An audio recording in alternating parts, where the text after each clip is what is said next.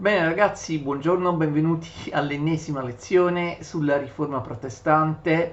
E dopo le, eh, le, scorse video lezioni, forse un po' pesanti, in cui abbiamo parlato della teologia luterana in generale, della, delle idee dei protestanti, riprendiamo con gli avvenimenti, con il corso del tempo. Se vi ricordate nelle prime due video lezioni di questa playlist sulla riforma abbiamo parlato dei primi anni della riforma, dal 1517 quando Lutero si ribella con le 95 tesi fino al 1520-1521. In realtà naturalmente abbiamo parlato anche eh, delle premesse della riforma protestante o della vita di Lutero, cioè di avvenimenti precedenti al 1517, comunque ci siamo fermati al 1521. Uh, adesso riprendiamo il corso degli eventi, parliamo del, degli sviluppi della riforma protestante in Germania, attenzione in Germania, dal 1521 al 1555 circa. Seguiremo lo sviluppo della riforma in Germania. Poi nelle prossime video lezioni torneremo indietro nel tempo e vedremo invece come si sviluppa la riforma in Svizzera, eh, in Renania e in altri posti d'Europa. E quindi mh, mm, vi ricordate, siamo arrivati a quale punto? Abbiamo visto che Carlo V, l'imperatore, aveva accettato la, la richiesta di Federico il Savio Federico Duca di Sassonia, che è il protettore di Lutero, quale richiesta aveva fatto l'elettore Federico? Che Lutero fosse ascoltato dal Parlamento tedesco eh, invece di presentarsi a Roma come imputato o come eretico. Perché? Perché Federico di Sassonia, in fondo aveva ragione, sosteneva che Lutero nelle sue opere, in particolare in quella scritta mm, l'anno prima, nel 1520, che si, si, appellava apertamente ai principi tedeschi, che Lutero avesse trattato questioni che riguardavano problemi politici interni della Germania, cioè Lutero non parlava solo di teologia, di cristianesimo, Lutero parlava di politica e infatti Lutero si era appunto appellato ai principi tedeschi affinché imponessero con la forza delle leggi e delle armi la riforma, che non pagassero più le tasse a Roma, al Papa, che impedissero le indulgenze e così via. Queste erano tutte prese di posizioni politiche che eh, riguardavano la Costituzione tedesca e le leggi della Germania. Capite? Abbiamo detto anche alla fine della video lezione 2. Quindi Federico di Sassonia, Federico il Savio, il protettore di Lutero, utilizzò questa come scusa, dicendo Lutero, io non, non ve lo do per essere processato dall'Inquisizione, perché Lutero ha messo in campo una serie di questioni interne della politica tedesca che molti principi hanno giudicato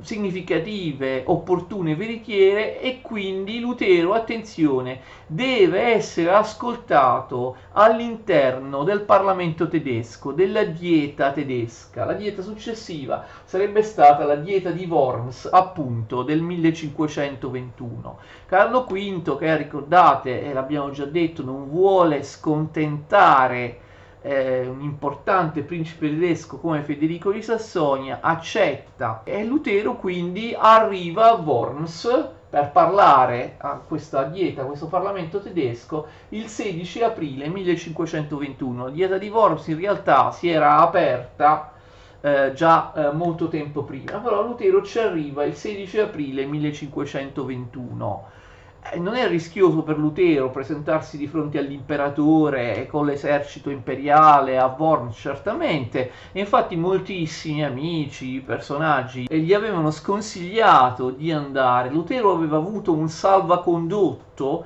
dall'imperatore Carlo V per 20 giorni eh, Carlo V aveva detto che aveva promesso che Lutero non sarebbe stato arrestato, non sarebbe stato toccato, che avrebbe potuto quindi partecipare da, da, cittadino libero alla dieta di Worms, però ovviamente molti non si fidavano. Ricordate la vicenda di Jan Hus?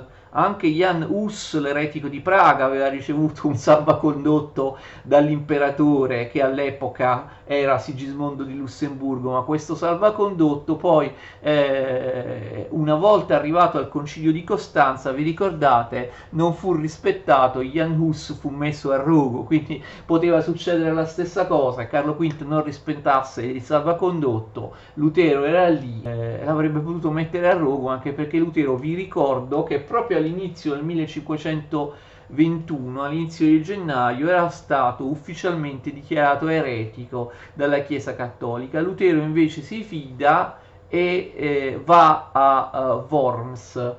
Um, l'idea che ci potesse essere un accordo tra Lutero e eh, la Chiesa Cattolica eh, si basava su un equivoco. Infatti come abbiamo detto in precedenti video lezioni, molti pensavano che Lutero potesse far rientrare la propria protesta perché? Perché pensavano che la protesta di Lutero riguardasse soltanto le indulgenze, i suoi abusi, poche altre cose, ma in realtà non avevano capito che Lutero non si era ribellato solo per gli abusi della Chiesa, ma eh, anche eh, non si era ribellato solo per motivi morali o disciplinari, ma si era ribellato anche per una serie di questioni teologiche, il ruolo del Papa, la grazia, il libero arbitrio, i sacramenti, vi ricordate? Una serie di questioni teologiche che avevano portato, così come aveva scritto nelle opere del, pubblicate nel 1520, a delineare un'idea di cristianesimo completamente diversa da quella della Chiesa Cattolica, quindi già in partenza l'idea che ci potesse essere una conciliazione tra i cattolici e Lutero era in realtà eh, molto molto improbabile. Però insomma molti speravano. Allora che cosa succede? Succede che Lutero pensa di poter parlare di poter fare un discorso esporre le sue idee Così Carlo V aveva promesso al suo protettore Federico il Savio, però in realtà eh, non era proprio così, cioè ben presto si capì che Carlo V non intendeva discutere con un eretico. Lutero era un eretico e secondo l'imperatore non aveva assolutamente diritto di parlare.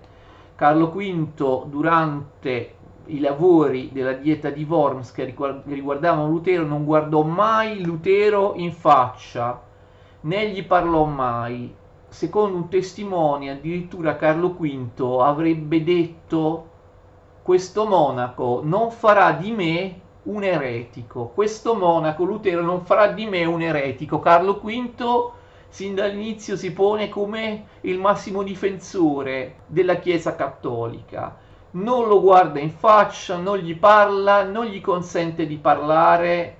Lutero viene interrogato da un delegato eh, imperiale in un tavolo di fronte a Lutero erano ammucchiate le sue opere e a Lutero vennero rivolte due domande secche. Uno, riconosceva come sue quelle opere. Due, era disposto Lutero a sconfessarle, ad abiurare. Quindi Lutero fu posto di fronte a un out-out, non gli fu consentito di discutere. Doveva solo rispondere sì, io rinnego le mie idee oppure no. Eh, ma la promessa, eh, ve lo ripeto, al suo protettore Federico il Savio era che Lutero fosse ascoltato, che potesse parlare. Questo invece eh, viene negato. Lutero a sorpresa chiede un po' di tempo per riflettere, tutti si aspettavano che o Lutero si sottomettesse oppure a fedeli al suo carattere irruento, di sputafuoco, aggressivo, avrebbe eh, immediatamente eh, risposto no, io non rinnego le mie idee. Ah, stranamente invece Lutero chiede un giorno per riflettere e gli viene accordato. La sera dopo, il 18 aprile, Lutero che cosa fa?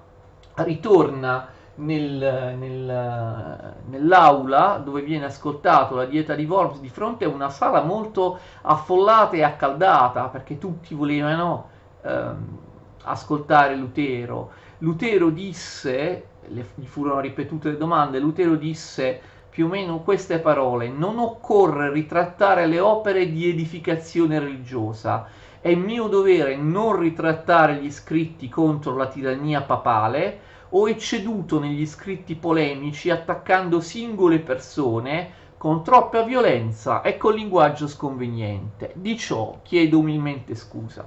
Capite che invece di rispondere furbamente Lutero aveva fatto un discorso, ciò che gli si voleva impedire, e senza ritrattare. Il rappresentante imperiale che parla al posto di Carlo V lo incalza chiedendo una risposta precisa e Lutero a questo punto dà una risposta molto famosa. Lutero si rifiuta di ritrattare. Lutero dice più o meno queste parole, a meno che io non sia convinto con la Sacra Scrittura e con chiari ragionamenti, poiché non accetto l'autorità di papi e concili che si sono contraddetti l'un l'altro, la mia coscienza è vincolata alla parola di Dio. Non posso e non voglio ritrattare nulla perché non è saggio né giusto agire contro la propria coscienza. Amen.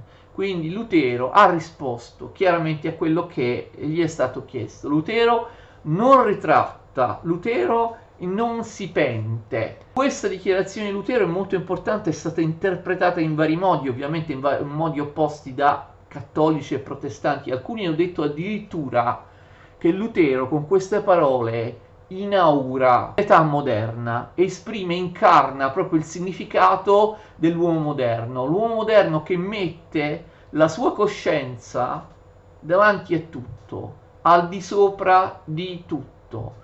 Questo sarebbe stato, secondo i protestanti, un atto di ribellione che avrebbe schiuso l'idea tipicamente moderna di autodeterminazione dell'individuo, appunto l'individuo che segue la sua coscienza e non la, la, sua autorità. Naturalmente i cattolici hanno chiosato in maniera diversa, hanno sostenuto che questo atto di Lutero sia stato arrogante eh, in realtà avrebbe aperto la strada o comunque segnalato l'insorgenza nell'età moderna eh, dell'individualismo, della tendenza dell'individuo nell'era moderna a non rispettare più alcuna autorità. Lutero resta a Worms, non se ne va subito, anzi nei giorni successivi a Lutero viene offerta una discussione come lui voleva, perché il vescovo di Treviri si disse disposto ad ascoltarlo, tuttavia questa discussione non approdò a niente, perché si arenò proprio sulle basi. Infatti Lutero eh, si rifiutava di accettare il valore dei concili, naturalmente i cattolici partivano dalle asserzioni dei concili e quindi non esisteva la base per una discussione. Carlo V, attenzione, intendeva rispettare la parola data, rispettare i 20 giorni del salvacondotto di Lutero. Lutero quindi poté mettersi in viaggio tranquillamente per tornare a casa. A un certo punto però sapete che successe? Lutero scomparse e in realtà fu rapito messo in un sacco, messo su un cavallo, fu rapito, ma fu rapito dai suoi amici, cioè dai soldati del suo protettore Federico il Savio. Capite che in questo modo si assicurarono di portarlo in salvo e lo portarono nella fortezza di Wartburg, in un castello appunto di Federico di Sassonia, prima che Lutero potesse eventualmente essere arrestato eh, invece dagli imperiali, dai cattolici di Carlo V. Eh, dopo la sua partenza, attenzione, l'8 maggio fu redatto dalla dieta, dall'imperatore, un duro editto, un duro editto imperiale, l'editto di Worms, che eh, sanciva che Lutero avrebbe potuto essere arrestato da chiunque in Germania per tutta la vita. L'editto di Worms fu come una spada di Damocle sulla testa di Lutero, cioè Lutero per tutta la sua vita fu in pericolo di essere arrestato. Questo non vuol dire che Lutero per tutta la sua vita se ne rimase all'interno del castello di Wartburg. Lui si spostò e lo vedremo, si spostò altre volte per partecipare appunto anche a, a, a, a discussioni ed incontri ma comunque mh, per tutta la sua vita fu in pericolo di essere arrestato. Cosa fa Lutero che, insomma, rinchiuso uh, per sicurezza nel castello di Wartburg? Qualcosa di molto importante. Traduce il Nuovo Testamento, voi sapete che la Riforma sosteneva che la scrittura dovesse essere letta da tutti, è letta quindi nella lingua volgare, non in latino, che quasi nessuno conosceva. Lutero, insieme al suo discepolo Melantone, traduce il Nuovo Testamento nel 1522. Si tratta di una traduzione stupenda, fatta benissimo, anche proprio linguisticamente, letterariamente, che insomma viene posta questa tradizione del Nuovo Testamento di Lutero alla base della letteratura tedesca, come nascita vera e propria della letteratura tedesca in volgare. La traduzione del Vecchio Testamento invece Lutero la fece pubblicare molto tempo dopo, nel 1000 l'Antico Testamento nel 1534, quando ormai già metà Germania era protestante. Nel frattempo la, la riforma veniva applicata a partire proprio da Wittenberg, dove nel 1521 operava un altro discepolo di Lutero, Carlo Stadio. Tuttavia Carlo Stadio tradì sin dall'inizio Lutero perché era eh, più estremista di Lutero. Carlo Stadio formulò un programma molto più radicale di quello di Lutero, che Lutero condannò in cui era prevista per esempio la comunione sotto le due specie, come facevano gli Ussiti, la completa rinuncia da parte dell'anima al posto della fede di Lutero, che significa, Lutero diceva ricordate che ci si salva per fede, invece Carlo Stadio diceva che ci si salva perché l'anima opera una completa rinuncia. E poi eh, Carlo Stadio vuole imporre anche un rigorismo puritano ispirato al Vecchio Testamento, mentre invece Lutero nelle cose che lui chiamava indifferenti al di fuori della religione, nelle cose quotidiane, lasciava libertà al fedele, invece Carlo Stadio, come faranno poi vedremo Zwingli o Calvino, aveva questa tendenza presbiteriana, cioè a imporre le regole del cristianesimo, della Bibbia, anche nelle questioni morali, nelle questioni della vita, della vita civile. Questo Lutero non lo poteva accettare. Inoltre, ultimo ma non meno importante, Carlo Stadio voleva l'eliminazione della musica religiosa e del canto corale che a Lutero piacevano molto, a Lutero piaceva molto la musica sacra, lui stesso scrisse di musica sacra, vedremo. Lutero tornò a Wittenberg nel 1522, quindi vedete non sta sempre chiuso nel castello di, di Wartburg, torna a Wittenberg nel 1522 proprio per contrastare la predicazione di, eh, di Carlo Stadio. E infatti Lutero fu molto efficace nei suoi discorsi, nei suoi sermoni, riuscì a far prevalere le sue idee su quelle di Carlo Stadio, cioè convinse i cittadini di Wittenberg, di Wittenberg a seguire lui e non la versione più radicale di Carlo Stadio.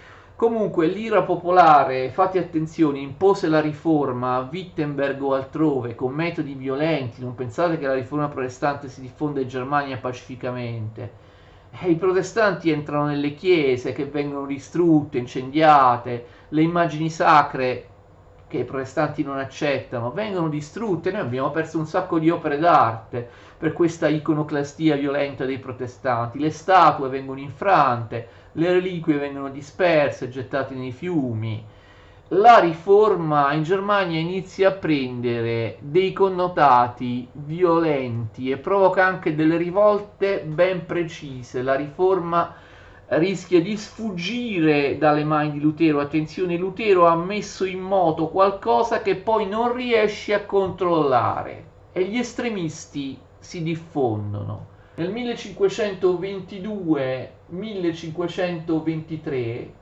abbiamo la rivolta dei Ritter, cioè della classe sociale dei cavalieri, i Ritter.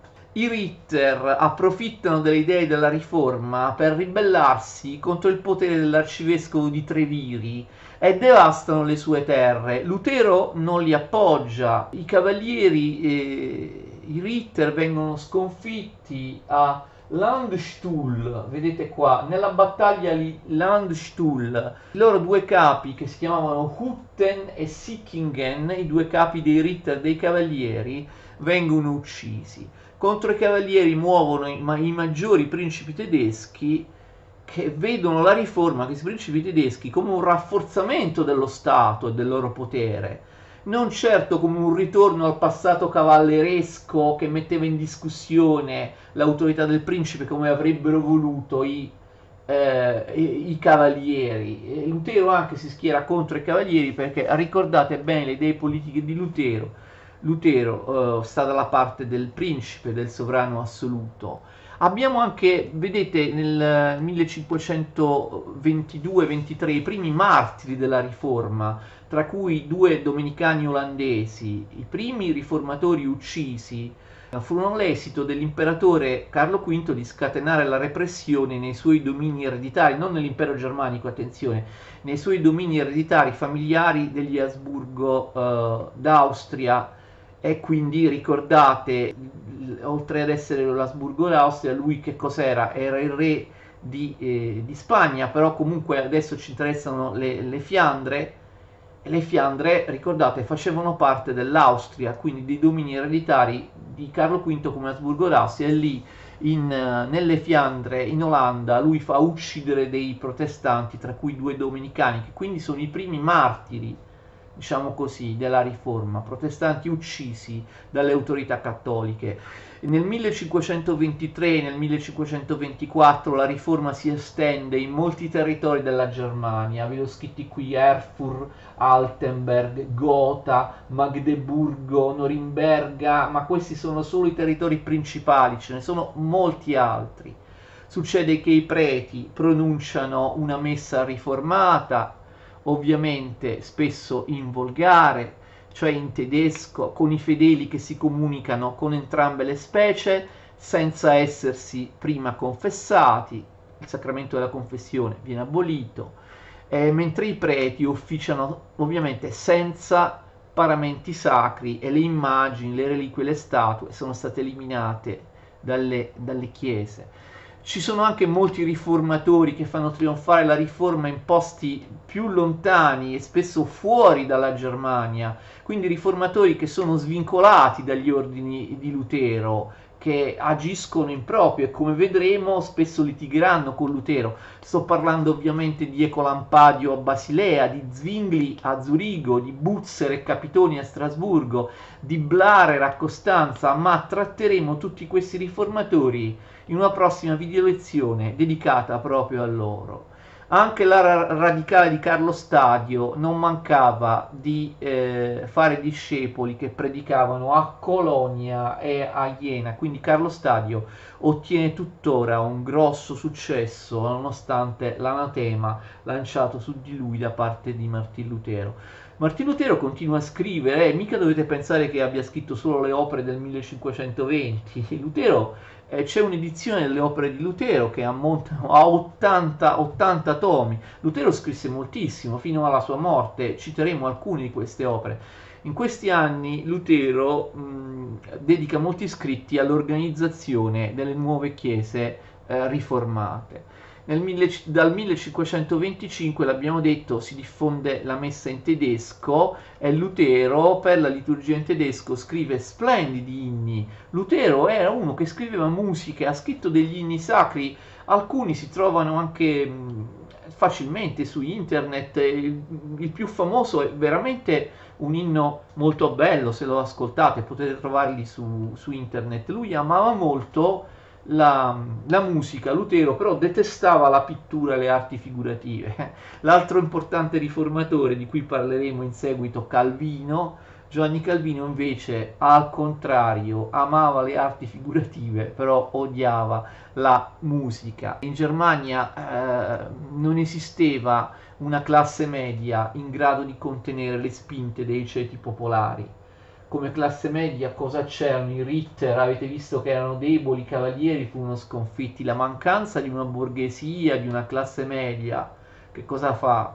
Fa sì che la riforma venga eh, diffusa facilmente tra le classi eh, popolari e assume una veste estremista anche per via delle sue affermazioni, ricordate, dell'eguaglianza di tutti di fronte a Dio, le sue affermazioni sul sacerdozio universale, per via della diffusione della Bibbia in tedesco, la riforma scatena le tendenze rivoluzionarie di eh, masse popolari estremiste.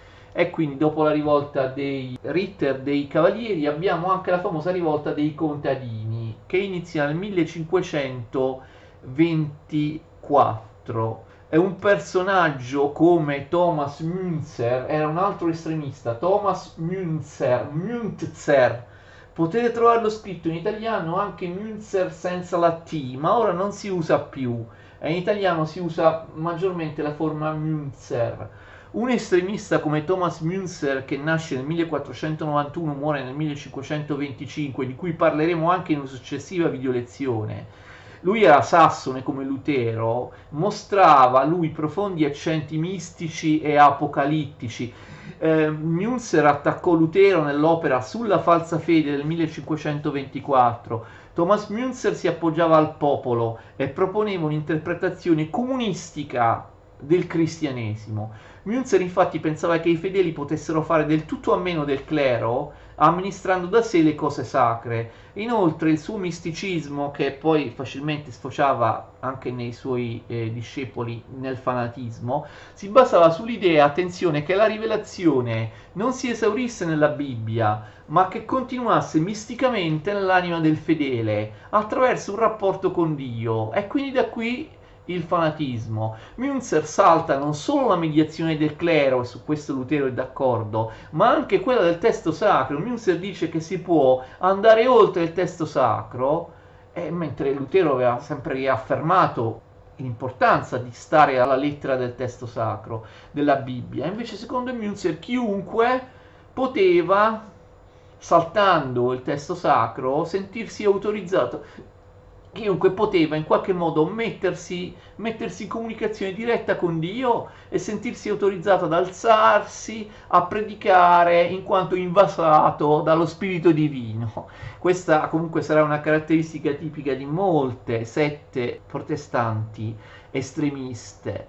Inoltre nel 1524, ve lo ricordate Carlo Stadio? Carlo Stadio era approdato nella città di Orlamünde in Sassonia e, e Carlo Stadio era diventato ancora più estremista, Carlo Stadio era arrivato a negare il valore del battesimo ai bambini ed, e, e a negare la presenza reale di Cristo nell'Eucaristia, mentre invece Lutero, lo vedremo anche dopo, riafferma la presenza reale di Cristo al momento del, dell'Eucaristia, nel, nelle specie sacre del pane e del vino.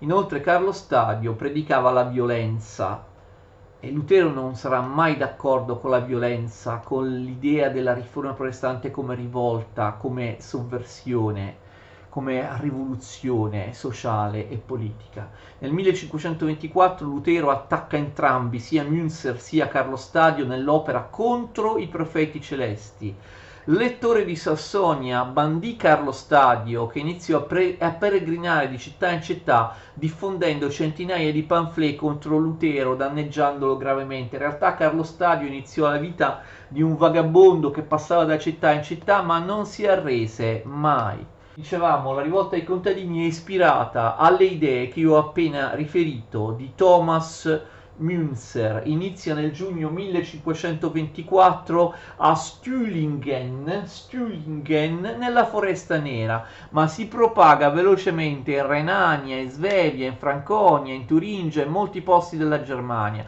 I contadini chiedevano l'abolizione della servitù della gleba e delle servitù feudali. Capite? I contadini interpretano la riforma eh, nel senso sociale e politico per loro la riforma deve servire a cambiare i rapporti sociali, l'economia. Ora, uh, Münzer aveva delle idee comunistiche, ma in, so, in, fondo questi contadini non è che volevano proprio il comunismo, anzi volevano magari ritornare al Medioevo, eh, contestando la perdita degli usi civici di villaggio, dei diritti, dei diritti eh, feudali a causa della privatizzazione delle, eh, delle terre, comunque ehm, avevano delle istanze politiche e sociali. Queste rivendicazioni furono pure messe per iscritto nella città di Memmingen e presero il nome, passarono alla storia come i 12 articoli dei ribelli della Svevia, il documento dei contadini del 1525. Le bande di ribelli contadini si ingrossano e si distinguono per l'assalto ai castelli, alle case dei preti e per veri e propri stermini. I contadini davano alle fiamme conventi, castelli. Carlo Stadio condannò i ribelli, ma in quanto estremista fu associato ad essi, tant'è vero che fu costretto ad una ritrattazione. Münzer invece, come abbiamo visto, Münzer, a differenza di Carlo Stadio, appoggia apertamente i contadini e li incita ad uccidere. Lutero per tre anni scrisse contro i contadini, mettendo in evidenza che la ribellione contro il principe è una ribellione contro Dio. Abbiamo già visto le idee politiche di Lutero, non ci si ribella mai al principe, all'autorità civile, anche quando il principe è ingiusto o tirannico. Lutero non poteva accettare che la riforma utilizzasse la violenza contro l'autorità. L'opuscolo più famoso di Lutero contro i ribelli si intitola Contro le empie e scellerate bande dei contadini, pubblicato nel 1525. Lutero è durissimo. Lutero chiama i contadini ribelli cani rabbiosi, chiede ai principi di reprimerli con la spada, auspicando la loro distruzione. Lutero usa toni feroci, brutali. In realtà Lutero capiva bene che tutti questi disordini sarebbero stati attribuiti a lui e quindi capite, usa un tono molto duro contro questi tutti i rivoluzionari perché non vuole, non vuole essere sospettato di non vuole essere associato ad essi. Non vuole che le persone dicano come facevano i cattolici. Ecco, vedete tutto questo eh, tutte queste rivolte, tutto questo, questo caos, questa anarchia eh, deriva da Lutero, deriva dalla riforma di Lutero. Lutero non voleva essere associato a, a questo e quindi eh, comunque, tra l'altro, tutte queste rivolte, tutte queste ribellioni, i contadini, la ribellione dei cavalieri che abbiamo visto prima, quella degli anabattisti che vedremo in un'altra video lezione spinsero molti principi a restare cattolici perché molti principi furono spaventati da, da, da, dalle rivolte ispirate alla visione estremistica della riforma. Lutero in quel periodo si sposa con Catarina von Bora, eh, ex monaca, pensate che i due avevano ben sei figli. Lutero trovò nella famiglia pace e ristoro. Lutero forma proprio eh, quel tipo di famiglia protestante che lui aveva delineato nei suoi scritti, cioè lui stesso, la sua famiglia era l'esempio vivente di quella che lui aveva esaltato come famiglia protestante. I contadini fu- vengono sconfitti definitivamente il 15 maggio 1525 nella battaglia di Frankenhausen da Filippo d'Assia e Giorgio di Sassonia. Ovviamente Giorgio di Sassonia era succeduto a, a Federico di Sassonia, di cui abbiamo parlato molto, che era morto da poco. E dopo la sconfitta dei contadini seguì una strage, lo stesso Münzer fu eh, catturato, torturato e giustiziato. Ciò che restava dei ribelli fu sterminato. Vi furono circa 100.000 morti. Mm. Le parole usate molto molto dure, usate da ehm, Lutero nei confronti dei contadini, in cui si appella ai principi, dite dovete sterminare questi cani, dovete ucciderli, eh, fateli morire nel sangue, eh, rappresentano forse un eccesso di Lutero, Beh, sono tuttora, eh, rappresentano una delle cose che più viene criticata nei confronti di Lutero, il suo atteggiamento proprio nei confronti dei contadini in cui lui proprio incita al, allo sterminio. Lutero aveva questi toni, lo sapete, molto, uh, molto, molto, molto, molto forti, molto accesi, toni molto violenti con i suoi avversari. Un'altra cosa di cui Lutero è, di cui Lutero è stato tacciato, quello di antisemitismo violento, tuttora si, discu- si discute se Lutero addirittura, addirittura con secoli di anticipo abbia creato in Germania la mentalità favorevole al nazismo, addirittura. Ricordate che Lutero dice che non ci si può ribellare al principe neanche quando il principe è cattivo, è ingiusto.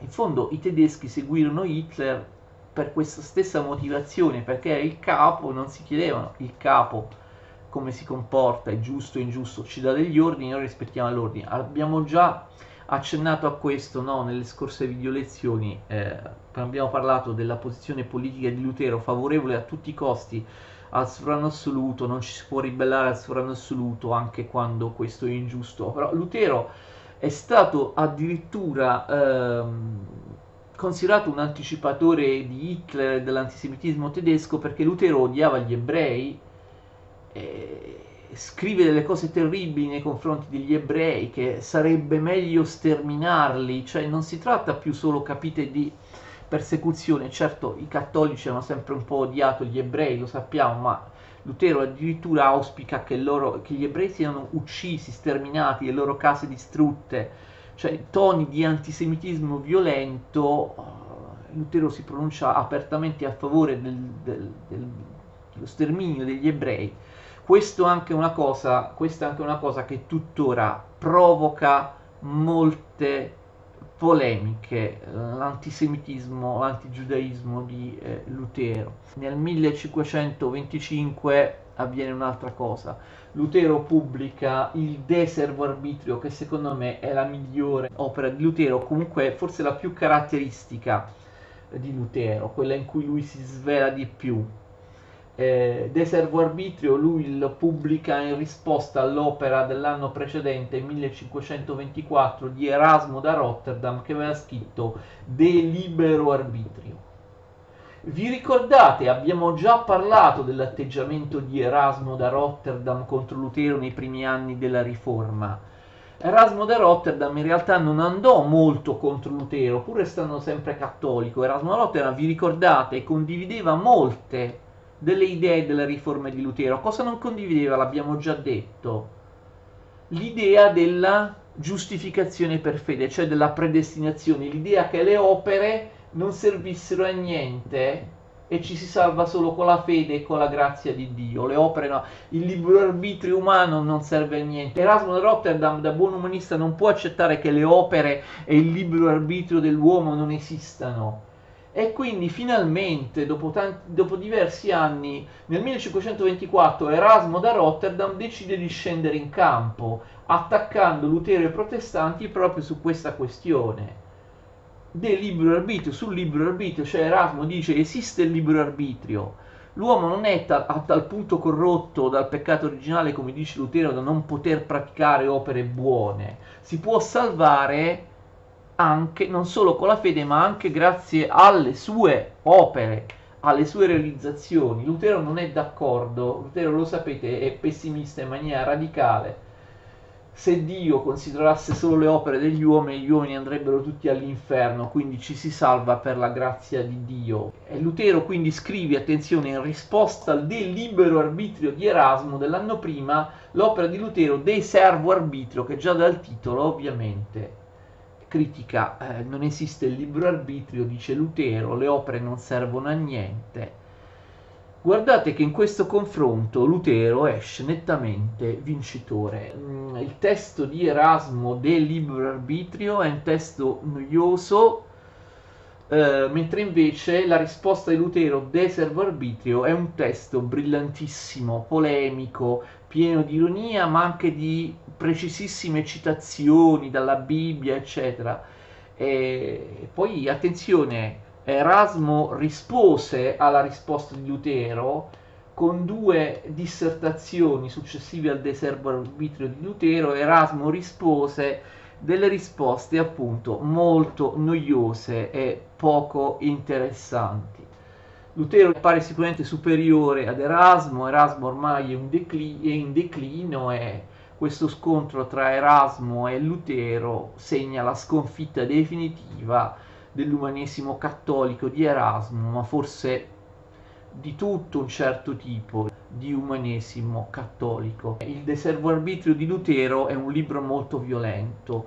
Lutero sostiene che il cristianesimo non ha a che fare con la ragione umana, scrive persino che Dio agisce come un folle. Il cristianesimo, dice Lutero, come diceva San Paolo, è scandalo e follia. L'uomo è talmente corrotto che Dio dovrebbe odiarlo. Pensate, l'uomo è talmente corrotto che Dio dovrebbe odiarlo, ma anche l'uomo dovrebbe odiare Dio. In realtà l'amore di Dio per l'uomo o l'amore dell'uomo per Dio, un, e dice Lutero, un enigma mistico, un mistero, non può essere compreso dalla ragione umana. Voi capite che questi toni, eh, non dico irrazionalistici di Lutero, ma diciamo comunque eh, anti, antirazionalistici, antiumanistici, sembrano una rottura a tutto campo con l'umanesimo di Erasmo da parte di di Lutero, questa è proprio l'opera più antiumanistica di Lutero.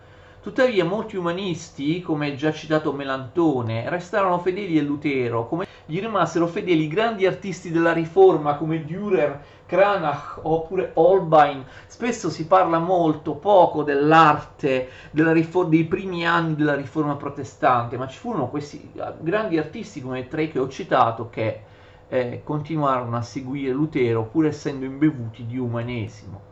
Eh, nel 1524 si era aperta anche una tricata diatriba sull'Eucaristia e succede che Lutero sostiene la consustanziazione.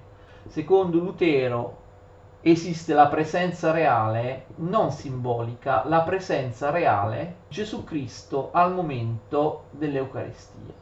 Lutero è d'accordo con altri riformatori protestanti che la messa non è un sacrificio, però non può essere d'accordo con loro quando dicono che non c'è la presenza reale del sangue e del corpo di Cristo nelle due specie sacre, nel pane e del vino.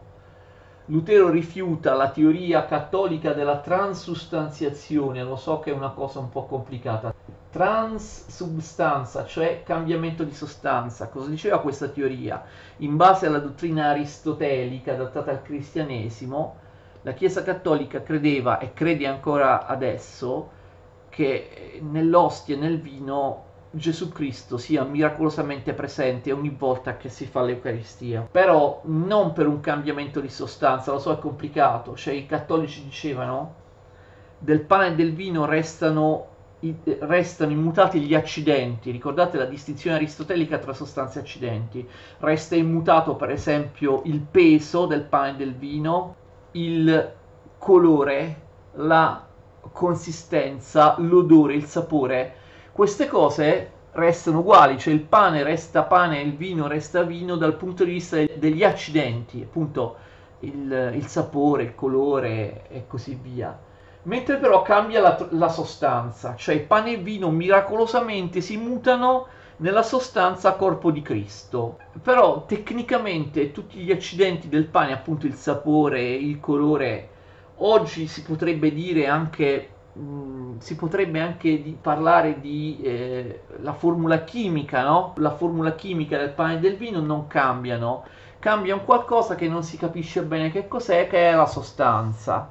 E quindi dal pane e dal vino, le sostanze pane e vino si trasformano nella sostanza Gesù Cristo, mentre gli accidenti restano uguali.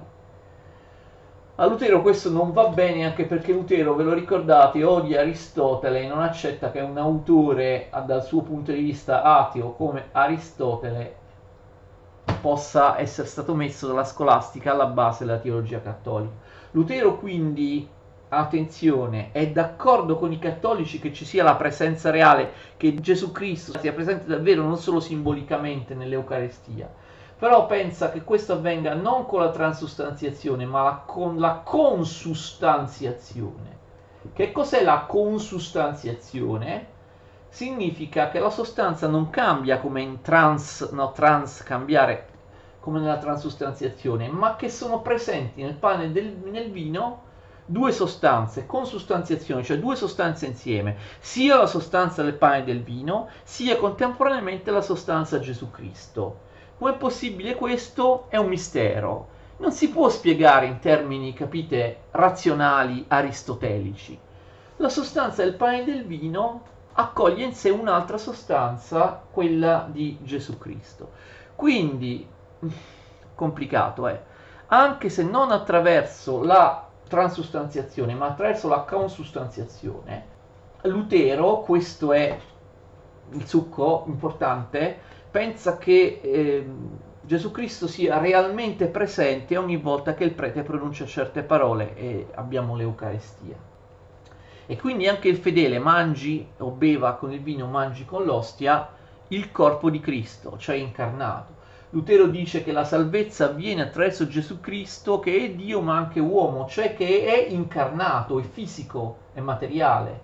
E quindi la salvezza avviene attraverso pane e vino che sono materiali.